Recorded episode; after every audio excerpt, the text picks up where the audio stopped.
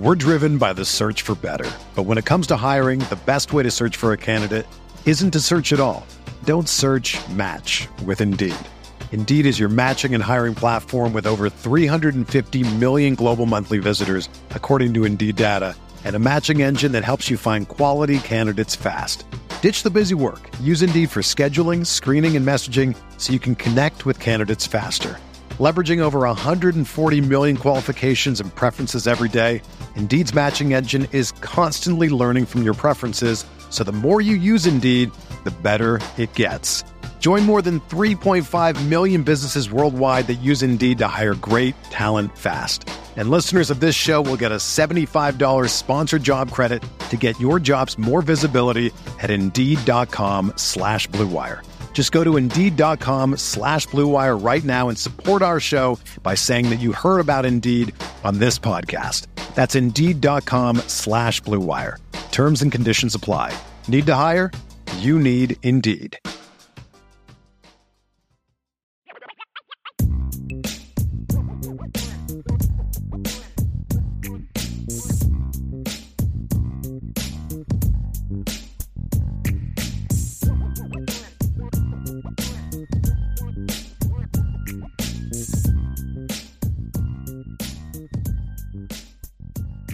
So let's do a mailbag here, and I'm gonna. And we have about 13 questions. It's most likely going to be what we have. Unless we get some super chats down here. We did have a super chat from Michael S. He says Armstrong twins from St. Ed's, Cleveland, Ohio State. Notre Dame not interested, or are they not interested in Notre Dame? Uh, there was never really an interest from Notre Dame on them. Doesn't mean that Notre Dame didn't think they were good players. It just meant Notre Dame liked the other players better. And then when you had the transition from Harry Hiestand to to uh, Joe Rudolph. Obviously, any chance you would have had would have been gone during that transition. But look, Notre Dame very early on, Coach Hiestand very early on had Styles Prescott and Guerby Lambert, Guerby number one, Styles number two, as really his top tackle targets. There were some other guys on the board that I know Coach liked, but he really zeroed in on those guys. If you remember, he made a couple stops. He made a couple trips down to to uh, Indianapolis area to to go to uh, Styles' high school so Coach Hiestand was very high, very high on on Styles Prescott. And there was, like I said, there's other guys on the board. They looked at Kevin Haywood. They didn't really like him as much. Ian Moore, they didn't like as much as the guys on the board. Andrew Sprague, they liked, but there was a lot of questions about his hips and you know he's a little tight, stiff, and some things like that. But Coach Hiestand very early on had Styles and Guerby as his top two guys. He loved them. And then, of course, uh, Coach Rudolph came in and uh, sealed the deal with both of them to make it happen. So I just think they like the other guys better.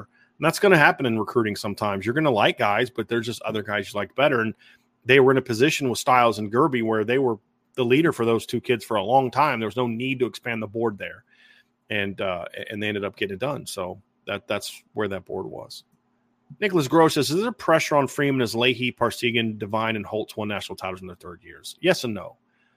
Is there pressure on Marcus Freeman to win a title this year? Not for me the the pressure is on you have to see growth. And you you should you should see more growth in year 3 than you did in year 2 and that's something I didn't talk about during the first part because I did see your question.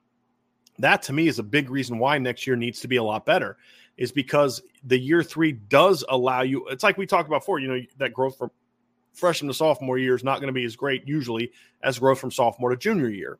You, you usually see that that's why I'm excited to see what Benjamin Morrison's going to do this year because you're now going into year three. And, and, so year three is that time where you should see that big jump from a, a coach, especially a younger coach who is less experienced, you know, and and you you can understand some of the mistakes that Marcus Freeman made in his first two years more than you can embrace the mistakes Brian Kelly made his first two years because Brian Kelly's been doing this as he like to remind us, you know, for X number, you know, this many decades or whatever uh, Marcus Freeman was new at this, and you expect some of those mistakes. But now you're in year three; those kinks need to be worked out, and it's time for you to make that big jump. But uh, but national title, I mean, it's a, it's a different era. The game is different. Notre Dame is different. I don't know that I would say he needs to win a title in year three, or he's just not that guy. He may he may win a title in year three. It's just more about the the, the jump. You got to make the jump. The growth is the key, and not just another baby step if you keep taking enough baby steps by year 13, you may win a national title, right? I'm not talking about that. You need to see that growth and that jump where you're like, there's no doubt about it. This program is better than it was, like significantly better than it was last year. Didn't didn't get the ultimate goal of what you wanted to do, but you're you're a lot closer there now than where you where you were before. And so that's kind of that's where I'm at on that one. We're driven by the search for better. But when it comes to hiring, the best way to search for a candidate isn't to search at all. Don't search, match with Indeed. Indeed is your matching and hiring platform with over 350 million global monthly visitors, according to Indeed data, and a matching engine that helps you find quality candidates fast. Ditch the busy work. Use Indeed for scheduling, screening, and messaging so you can connect with candidates faster. Leveraging over 140 million qualifications and preferences every day, Indeed's matching engine is constantly learning from your preferences, so the more you use Indeed, the better it gets. Join more than 3.5 million businesses worldwide that use Indeed to hire great talent fast. And listeners of this show will get a $75 sponsored job credit to get your jobs more visibility at Indeed.com slash BlueWire. Just go to Indeed.com slash BlueWire right now and support our show by saying that you heard about Indeed on this podcast. That's Indeed.com slash BlueWire. Terms and conditions apply. Need to hire? You need Indeed. Another day is here, and you're ready for it. What to wear? Check. Breakfast, lunch, and dinner? Check. Planning for what's next and how to save for it? That's where Bank of America can help. For your financial to-dos, Bank of America has experts ready to help get you closer to your goals. Get started at one of our local financial centers or 24-7 in our mobile banking app. Find a location near you at bankofamerica.com slash talk to us. What would you like the power to do? Mobile banking requires downloading the app and is only available for select devices. Message and data rates may apply. Bank of America and a member FDIC. Say Groucho 12 with a question. The malaise of UM Skunk Badgers winning a CFB natty before Notre Dame has barely subsided. Uh, could Notre Dame offensive defensive line play next season? Hope to match uh, Michigan from this season. First of all, they didn't win a title before. I mean, before Notre Dame recently. I think. Okay, I mean, I, I get what you're saying. I'm not going to nitpick it. That's a, that's a it's a fair point. I, I know the point you're making. Can they? Can it? Yeah, can. Uh, defensive line wise, for sure. Can the offensive line be as good as Michigan's offensive line was? I'll say this. I think Notre Dame's offensive line in 2024, when it's at its best, can be every bit as good, if not better, than what we saw from Michigan's offensive line this past season. I don't think this Michigan offensive line was as good as previous Michigan offensive lines. It was good, but it wasn't as good. I mean, they weren't as good running the football as they were in the past. I mean, they were at like 159 or something like that coming into the season or coming into the postseason. Uh, they ended the year at only four and a half yards a carry. They only averaged 169.1 rushing yards per game this season. Now, what they did was is they stepped up when it mattered in the in the last game of the year. They stepped up, but they only rushed for 66 against Iowa, only 130 against Bama, 156 against Ohio State, but they did it on 39 carries, only four yards a carry.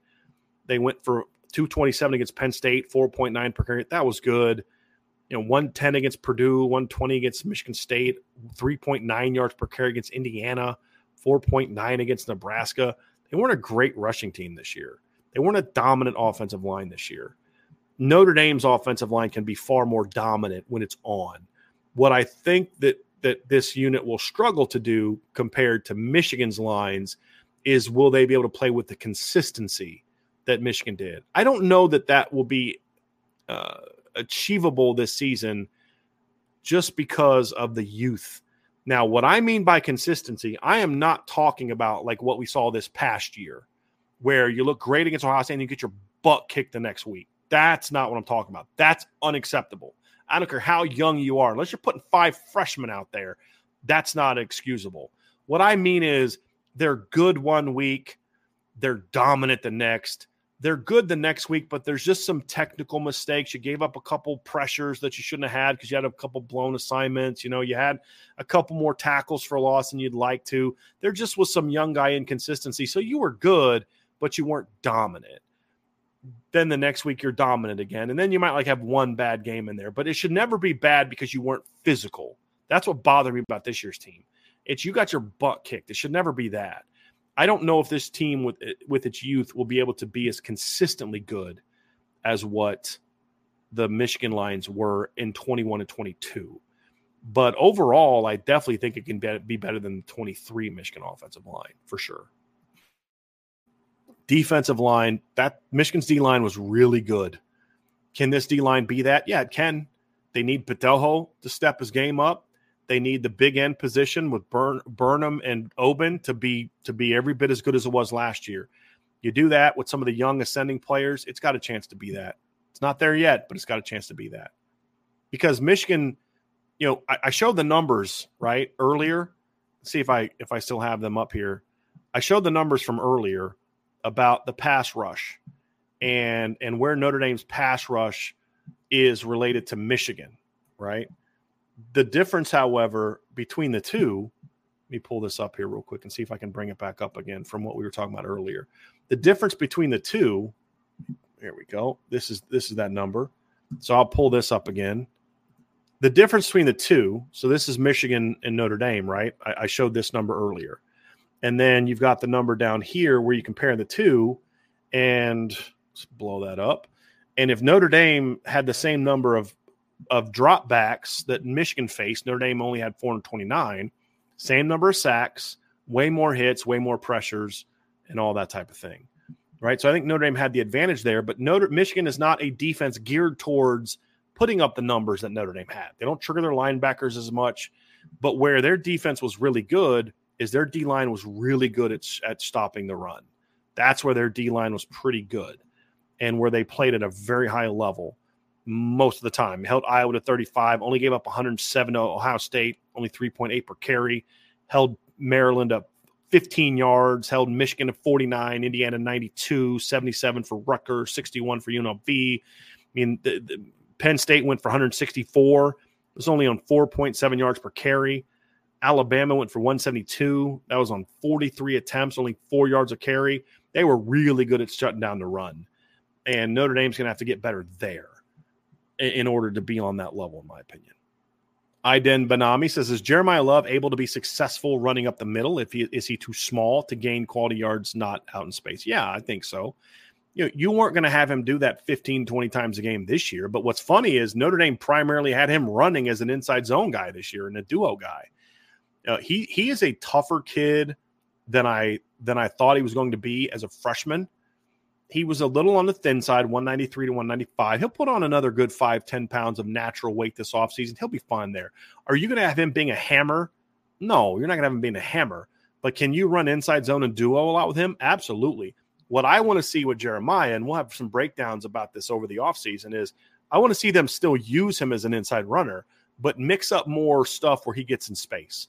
Whether it's jet sweeps out of 2021 personnel or out of empty personnel, uh, you know, where you can basically run quarterback power read, you know, Q power read with with with Riley Leonard, where you know Jeremiyah is running the, the sweep, and then Riley's going to read the edge for the pull to either to either the gift on the jet sweep or the he's going to pull it and run quarterback power. There's a lot of things you can do like that that you couldn't do this year because of who you had at quarterback. That's not a knock on Sam Hartman. You just you didn't have a guy that could run quarterback power. If you didn't run quarterback power with Sam Hartman this year, I'd have called you a, a bad coach it's not really what you want to do. You can do those things, but also just you know running some toss st- type stuff and just doing some things where you're going to let him get outside and use his vision and speed and explosiveness. You got to mix it up. But I think he's more than capable of running up the middle. You, are not going to want to do it where, like the way Notre Dame did with Chris Tyree in 2022, where all you do with him is inside zone duo. You don't want to do that. But kid, could two thirds of his runs be inside zone and duo? Yeah. And then the other third is is jets and outside zones and toss sweeps. I'd, I'd, probably say 60 40, just because on some of those inside runs, if you're really good at mixing it up with him, some of those inside runs are going to go. He's not going to get hit. He's going to house it, you know, because that inside zone is going to be the bread and butter of what Notre Dame is going to be under Mike Denbrock, I believe, because that's what he's always been his bread and butter. And I think Jeremiyah could be a dynamic, dangerous zone runner very dangerous zone runner. So could Jadarian Price, and so could Kedren and Aneyas, and and Gi'Bran Payne as well. Iden also asks, how do we expect Rudolph to see who the better guards are this year when we he didn't see it that last year? Hope it's a fair competition. Well, a little bit different because there was a much bigger gap in experience last year than there is this year. I mean, Sam Pendleton was a freshman. You know, Billy was a a, a redshirt freshman who missed almost all of the fall within or the previous spring, I should say, with an injury. So uh, I mean, it, it's a, it's a fair question, Iden. It, it really is. I just, I, it's just different circumstances, and he's now in year two. He knows the players a little bit better, so it, it's just a different situation. And I'm I'm hopeful that he'll he'll allow that competition. I don't care who wins it. As long, look, if Pat Coogan's the starting left guard this year because he earned it, good, good for him. He'll be a better player than he was last year. I just don't want him to be starting left guard because he's only because he's experienced. That's where you can get into problems. If you let them battle it out, he beats out Sam Pendleton, he beats out Sullivan Absher, and he beats out whoever else is in that competition. So be it. Good for him. He'll he'll have that job. It's kind of like you know the, the quarterback battle next year when Riley Leonard leaves. I don't think Steve Angeli's going to win it. I just, but if he does, great. Means he's the best quarterback as long as he wins it because he beat out those other guys. I, I, don't really care who are the, the guys that win these battles, as long as they win them in fair fights and they had to earn it. That's all I care about. And and so and that's where we should all be. You know, be team this guy, team that guy. It's team Notre Dame. As long as the battles are legitimate and earned and not just err on the side of the veteran guy, even though the other guy's way better, then I'm okay with it. I'm okay with it. We had a super chat down here from Andrew Gilmore. Thank you, Andrew. I appreciate that. He says, Great work on the pass rush stats. It was interesting. Will Sneed primarily be a pass rusher this year? Potentially, but they're going to give Jaylen an opportunity to seize hold of a more regular linebacker role.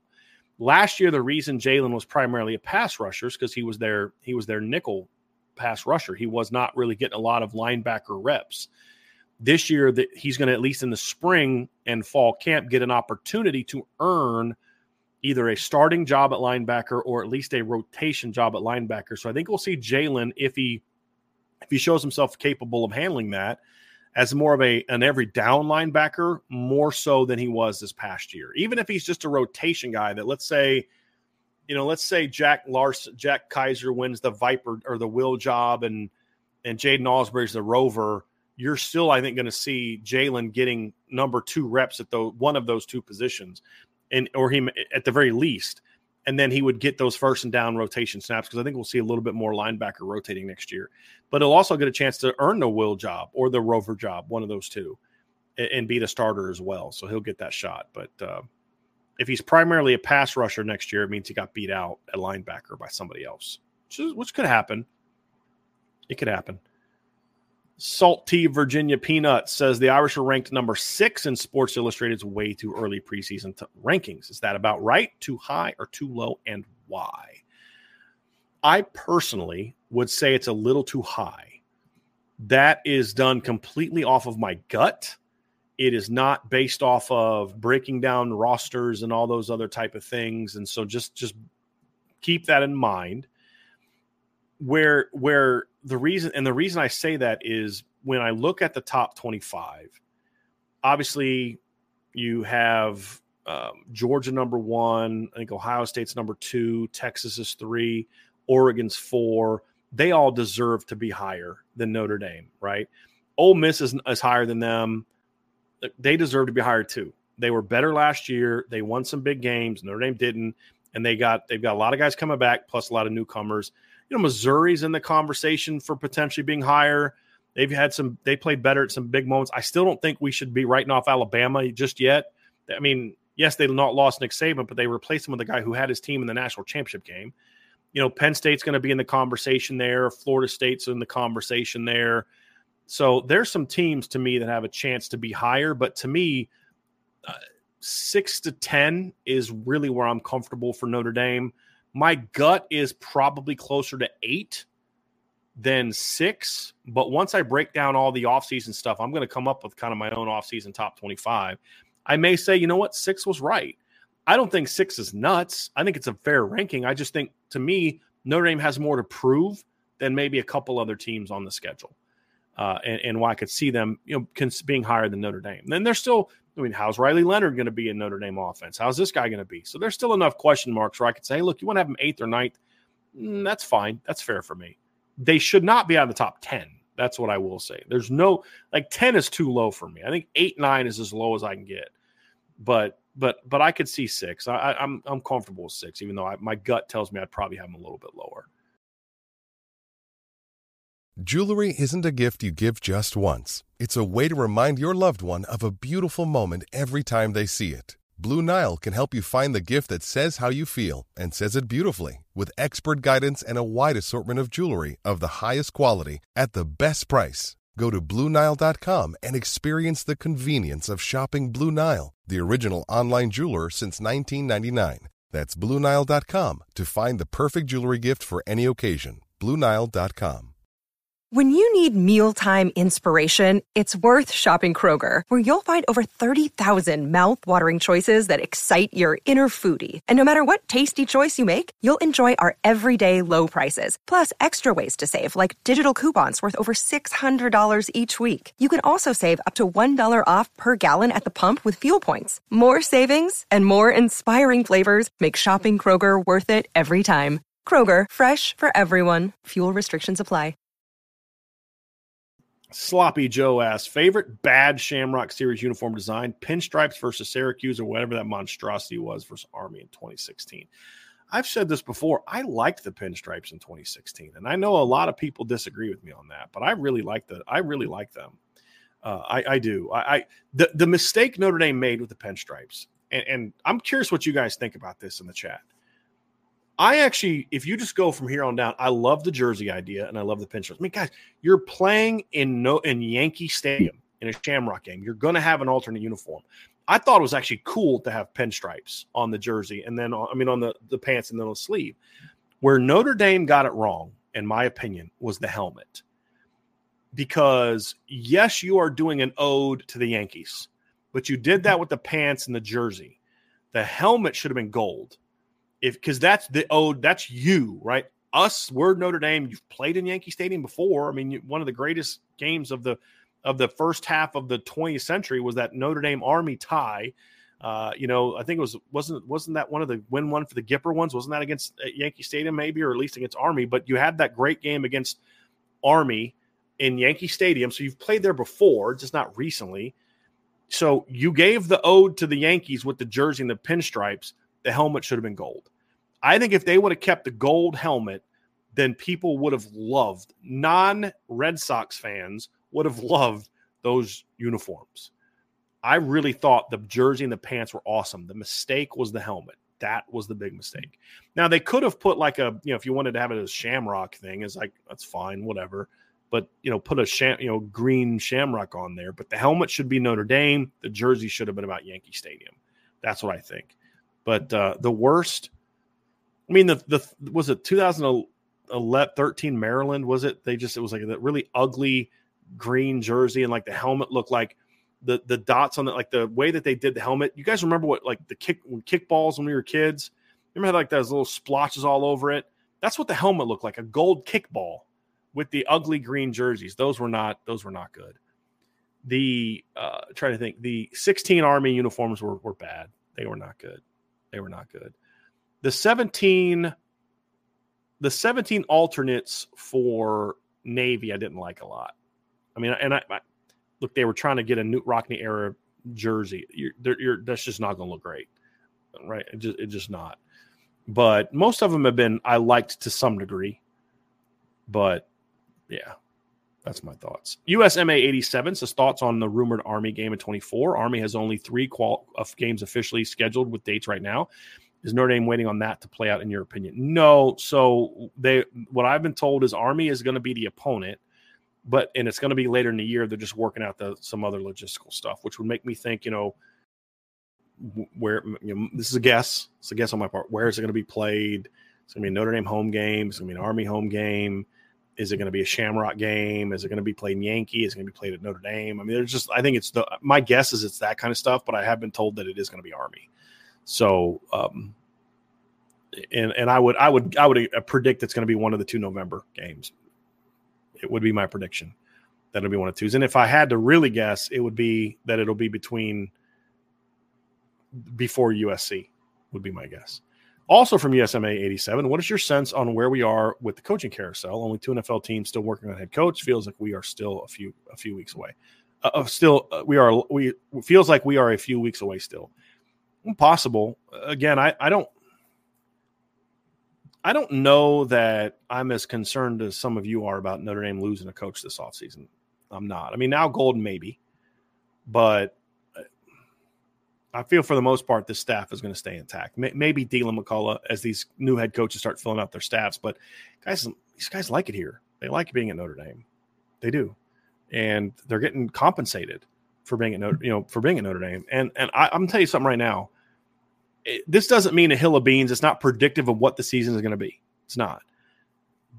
But it says something that part of the reason I've been told by multiple people, you're not hearing these Notre Dame coaches' names a lot with uh, other staffs and NFL and those type of things is because they they really like it here because I mean there's a lot of reasons to like it. They're paying them and all that, but it really comes down to they think this team has a chance to be really, really good next year. And if you're looking at it, and let's just use Coach McCullough, Coach Golden as the two guys that often get mentioned, Mike Mickens or whatever. Okay, yeah, I could take a job this offseason, but what if we win it all next year? Or what if we go to the title game next year? Imagine the kind of job I could get then.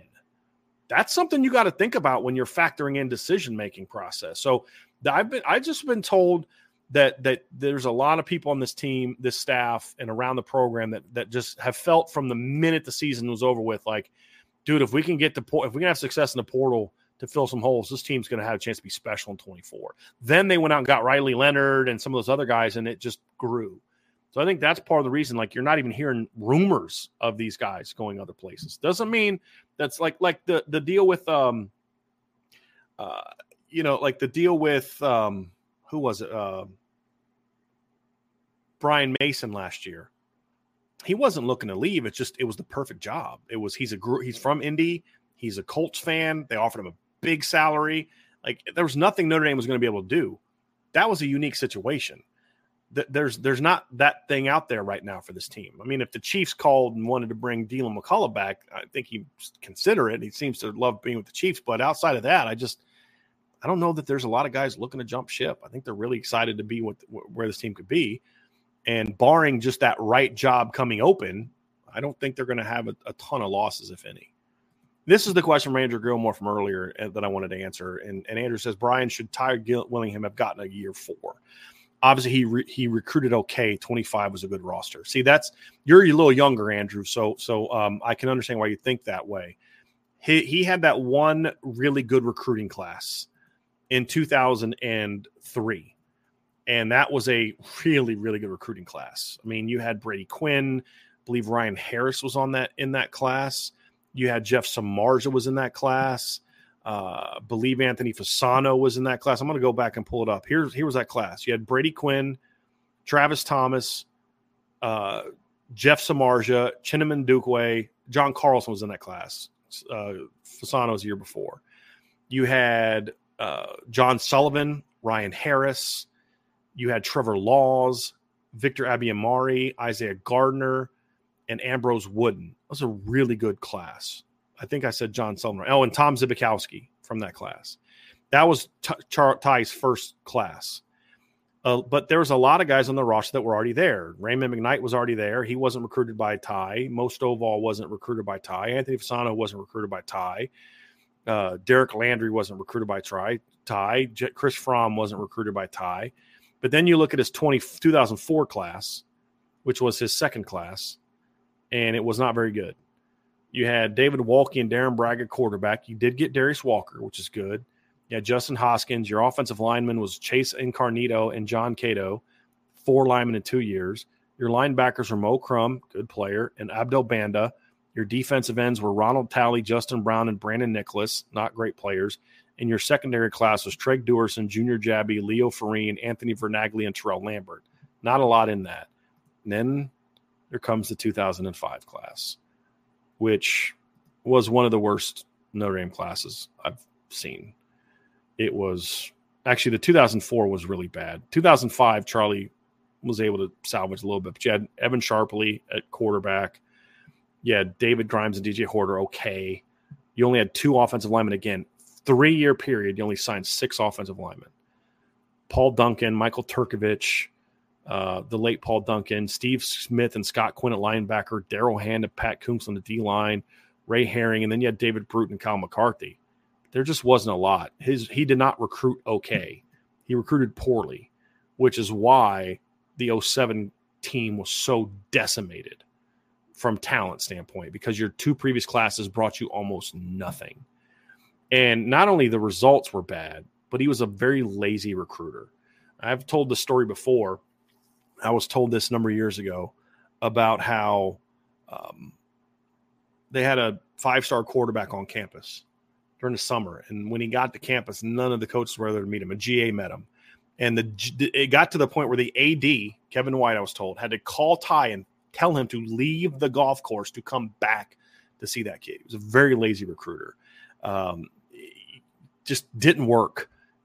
Players respected him as a man, but I'm told they didn't respect him as a coach, didn't respect the staff in a lot of ways. Like as people, they were fine, but they were just. Uh, I've heard so many just horror stories about recruiting and not working, and and they were just so clearly overwhelmed coaching wise, and, and almost every big game they played, they'd have like those anomaly games, like it's like 04 Michigan, was it 0, 03 Tennessee, 04 Tennessee, one of those years had a big win at Tennessee. They were just so overwhelmed, and so no, he did not deserve a fourth year it was like there were some people pushing for that because they'd kind of gotten to this thing in recent decades where you know, you, you get to year five and all that kind of stuff. But overall, it just it was it was not it was not a great situation. It was it was you know you'd had you had, plenty of coaches that were had not made it to, to year five or even to year three, but it was so obvious that, that it was only going to get worse. And of course, Notre Dame also made the move from a timing standpoint because they wanted to get Urban Meyer. That didn't work out. Ended up going to Charlie Weis. But if you think about it, if you got to remember, Ty Willingham finished started his career eight zero. Oh. And so people say, well, you know, hey, Ty Willingham had a had a uh, you know a twenty one and fifteen record at Notre Dame. Started 8 0, which meant he went thirteen and fifteen after that 8 0 start. That, that's not good. I mean that that does not that does not warrant you to to get another year. And so he just um, and just you know, like I said, the losses were bad. Lost thirty eight nothing to Michigan, lost by two touchdowns to Purdue, lost by thirty one to USC, lost thirty seven nothing to Florida State, lost thirty eight to twelve to Syracuse, and and 04, you lost to BYU, you lost by twenty five to Purdue at home, you lost to BC at home. Then you have that weird road win over Tennessee in 04. Then you lose at home to Pitt. Then you go on the road and get blown out by USC. I mean, they just weren't competitive. And it was very, the writing was clearly on the wall. This guy's not getting it done. And you've got a window to make a move because also if you didn't get, if you didn't get Meyer, there were other guys that you could have landed, including Charlie Weis. And so there were those guys as well. So he just, um, no, he didn't, he didn't deserve a year four. He did. Because like what would have happened to your point, Andrew, is they would have wasted all that talent in 04 mean, you, you talk, and again, you, are looking at this retroactively as, as a, a, younger fan, and you look at, you know, you think about how great Brady Quinn was under Charlie Weis but you forget how bad Brady was under Ty. In the two previous years, Brady had 26 touchdowns and 25 picks. Year before Charlie showed up, Brady, as a freshman, completed 47% of his passes, 54% of his passes in his second year, when nine touchdowns, 15 picks in year one, 17 touchdowns, 10 picks in year two. He doesn't jump out to 3,900 yards, 65% completions with a 32 to 7 touchdown to interception ratio under Ty staff. Just doesn't. Just no way it happens. They weren't good enough to do that, in my opinion. But fair question. Fair, fair question. All right. Big Licks Burner. Would you say the 2012 team was the last team to ever play for Kelly and Joe? He handled all. I'm not quite sure what you're asking. Um, I think I know the first part. I don't know the second part. The first part, I think what you're saying is, was that the last team that really played for Kelly? Because we've heard a lot of stories. We've shared some here. I know Malik has shared some uh, at Lucky Lefty, where in like 15 and 17 they were playing for each other. They didn't respect Kelly. They don't like Kelly. They they did like Matt Balis. They did like some of the coordinators. They were playing for themselves the leadership was like, hey, we're going to do our thing. We know the coach doesn't have our back. The 2012 team wasn't that way. in my opinion. So I, I, think there's merit to that. I'd have to think more about that, but I, I, think I think there's some merit to that comment. I really do. Real estate 2024. What do you think of NCAA NIL violation investigations against Tennessee? This is very weird to me, and just typical, just ignorance from the NCAA. You're basically retroactively going back to try to hammer Tennessee, according to reports for the contract they offered Nico. And my whole thing is had you immediately said, We're going to look into this, not even done anything, just said, We're looking into it, immediately started looking into the Jaden Rashada thing, that would have stopped a lot of this. But what happened, and, and I've been told this, and you're reading people saying they're talking to coaches, was when those things started happening, the NCAA did nothing. Nothing. So coaches are teams are like, hey, they're not going to do anything about this, and this team's doing it, so now we got to do it. And then it started this snowball. If they would have stepped up right away and said, hey, that doesn't sound right, we're looking into that to make sure that's up on the up and up. And hey, this Rashada thing doesn't sound right. We're going to look into this to make sure it's on the up and up and make sure it's actually what NIL is supposed to be. We're going to look into this. Then you you you would have seen teams say, "Oh, hold on a second. Let's see how this investigation goes out before we start offering this kind of deals." So I now you're doing it two years in. Uh, why? Like, I mean, I get why I'm being sarcastic. Why weren't you here when it started? Why didn't you do this when you started? Now you're trying to put the genie back in the bottle when in reality you should have stepped up and started to try to do this right away. But once again, you know, it's a lack of lack of uh, leadership. Now, what I also think too is, I also believe that this is posturing a little bit by the NCAA and and uh, kind of seeing what they can what they can do. So there's a lot, there's some games to this as well, but it's just it's too little too late, in my opinion. And what's going to happen is they're going to hammer in Tennessee. Tennessee's going to sue, and they're going to go to court, and it's you know you're going to find out the NCAA they don't have to listen to the NCAA. So they got to be careful with how they do this as well, in my opinion. So that is going to do it for this. I'm going to check and see if there's anything else. Here we got one from Titus. What does Jordan Botelho have to do to improve his play in 2024? He seems to get involved in hand fighting and trying to overpower tackles instead of using his quickness and speed. Do you agree? At times. At times. I think for him, it's just about him getting to the point where I, I it's it's I'm having trouble answering this Titus because it's a different thing for different games. I because like and then like when he does use quickness and speed, he goes too high. It's just I think number one, he has to expand his pass rush repertoire. It's like all or nothing. It's either speed too high or power right through. He's got to develop more moves.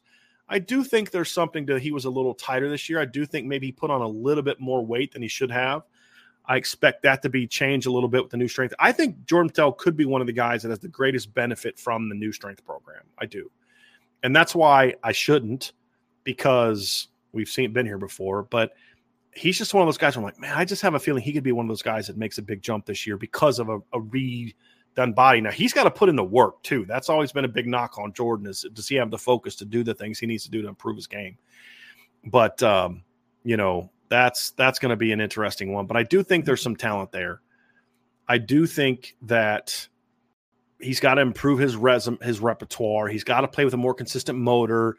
He's got to be more violent, in my opinion, with his hands. Like you talk about, you know, fight hand fighting. I don't, and even then, I don't think I don't want to see hand fighting. I want to see you use your leverage to get up underneath the tackles pads and drive his butt back into the dang quarterback. Almost cussed twice there. I'm sorry, I got fired up a little bit. It's just those type of things that I want to see more from him. And then, and then when you do that, have counter moves off of that. You know, have that move where you come and you spin out, or you take that hard edge speed rush and you spin back inside, or you jab back inside.